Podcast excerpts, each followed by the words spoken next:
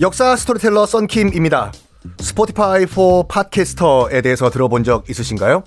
팟캐스트를 가장 쉽고 빠르게 만들 수 있는 플랫폼입니다. 여러분도 저처럼 팟캐스트를 만드실 수 있습니다. 어렵지 않아요. 설명드릴게요. Spotify for Podcasters에서는 핸드폰이나 컴퓨터로 바로 팟캐스트를 녹음할 수 있는 제작 tool을 제공합니다.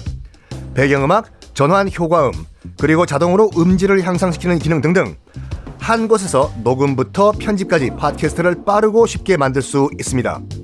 이렇게 만든 여러분의 팟캐스트는 Spotify for Podcasters를 통해서 애플 팟캐스트, 구글 팟캐스트 등 여러 다른 플랫폼에도 한 번에 배포하고 한 곳에서 관리할 수가 있습니다. 여러분이 팟캐스트를 만들기 위해 필요한 모든 것들을 한 곳에서 모두 무료로 제공합니다. Spotify for Podcasters 앱을 다운로드 받고 지금 바로 시작해 보세요. 네, 여러분 안녕하십니까. 역사 스토리텔러 썬킴 인사드리겠습니다. 자, 이제 아직까지는 장희빈이 중전 마마예요. 근데 최종 목표는 장희빈을 날리는 거지 않습니까? 숙종 입장에서 봤을 때는. 어, 일단은 숙종이 이렇게 명령을 내립니다. 어명을요.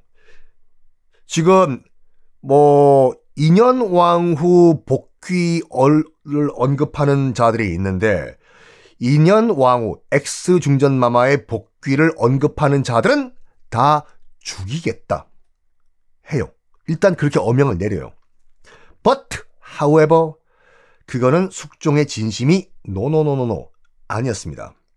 왜냐면 인현왕후 복귀를 준비하는 자들은 다 죽이겠다고 해놓고 동시에 몰래 호박씨를 까요. 몰래 사람 보내가지고 복귀 준비를 시킵니다. 뭐 하는 쇼예요, 이거.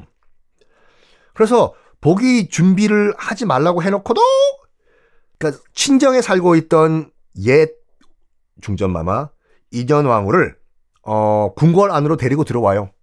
궁궐 안으로 데리고 들어온 다음에 아직까지는 다시 왕 그 왕비로 복귀시키는 거 아니에요. 경호를 강화시킵니다. 너희들 철저히 경호해라. 이렇게요. 그리고 지금부터는 눈물 없이는 볼 수 없는 사랑의 쇼가 시작돼요. 아이고 숙종이 자기 ex wife인 인현 왕후에게 매일매일매일 반성문을 보내네. 아, 진짜로 보냈어요, 반성문을요. 여보. 아니, 내 옛날 중전. 내가 당시에 사람 말을 잘못 믿고 멍청한 결정을 했네. 내가 그대 생각에 밤마다 눈물을 흘리네. 내가 그대를 내친 거는 내 마음 사심이 아니라 나라를 위한 결단이었네.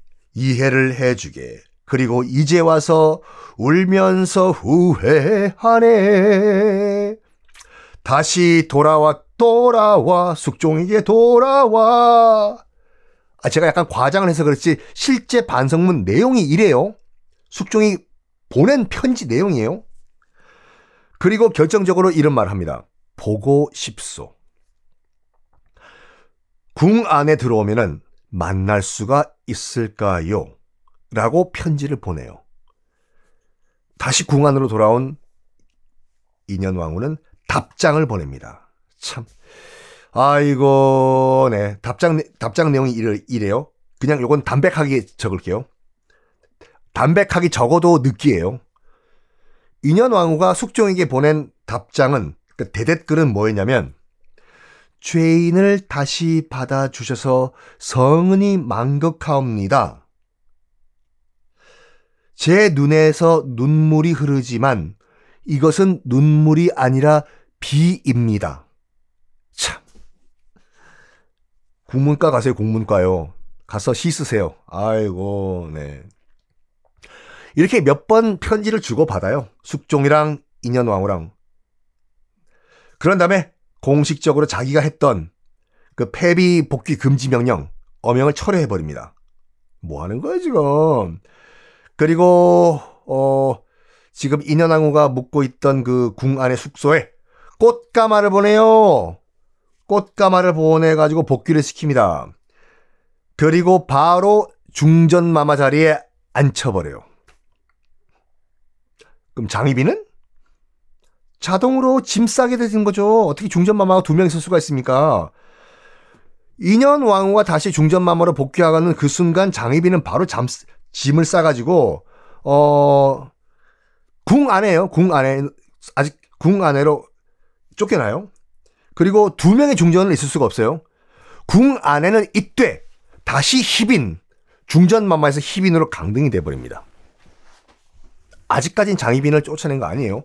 궁 안에는 이때 너 장씨 인동장씨 인동장씨 너 더 이상 너는 중전마마가 아니라 다시 후궁인 희빈으로 강등. 넌 다시 장희빈이야. 가 된 겁니다. 근데 지금 그 장희빈의 아들 이 세자잖아요. 나중에 경종이 되는 세자한테 이런 말을 해요. 세자, 너는 아침마다 네 엄마한테 가서 안녕히 주무셨습니까? 아침마다 문안 인사드리는 건 오케이. 내가 허용한다. 이거예요. 그러니까 그 말은 뭐냐면 중, 숙종의 말은 중전마마에서 장, 장씨 너를 희빈으로 강등시키고 쫓아는 내지만 세자 엄마의 지위는 내가 유지시켜주겠다. 에요. 그리고 빼박 텐트. 더 이상 아무도 토 못 달게 바로 그 다음날 인현 왕후가 중전마마로 복귀한 그 다음날 종묘에 가서 종묘 앞에 있는 닭둘기들한테 뭐라고 하지 마세요. 공격당해요. 걔네들은 사람들을 안 무서워해요. 종묘 앞에 있는 닭둘기들.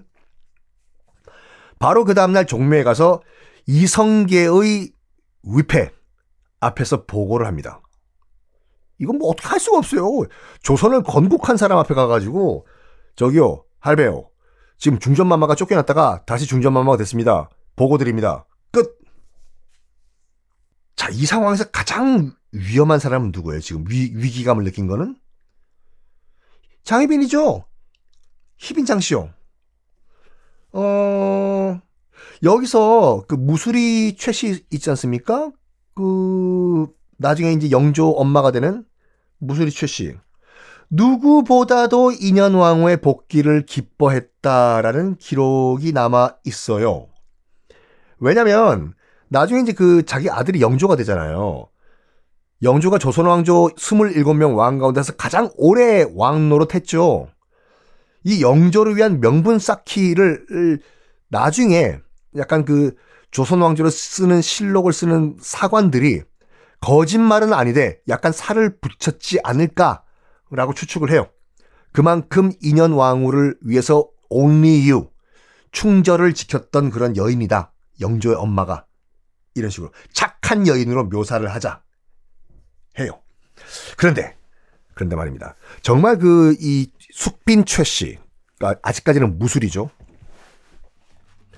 정말 정말 아무것도 모르는 착한 여인이었을까요? 이 얘기는 다음 시간에 하겠습니다.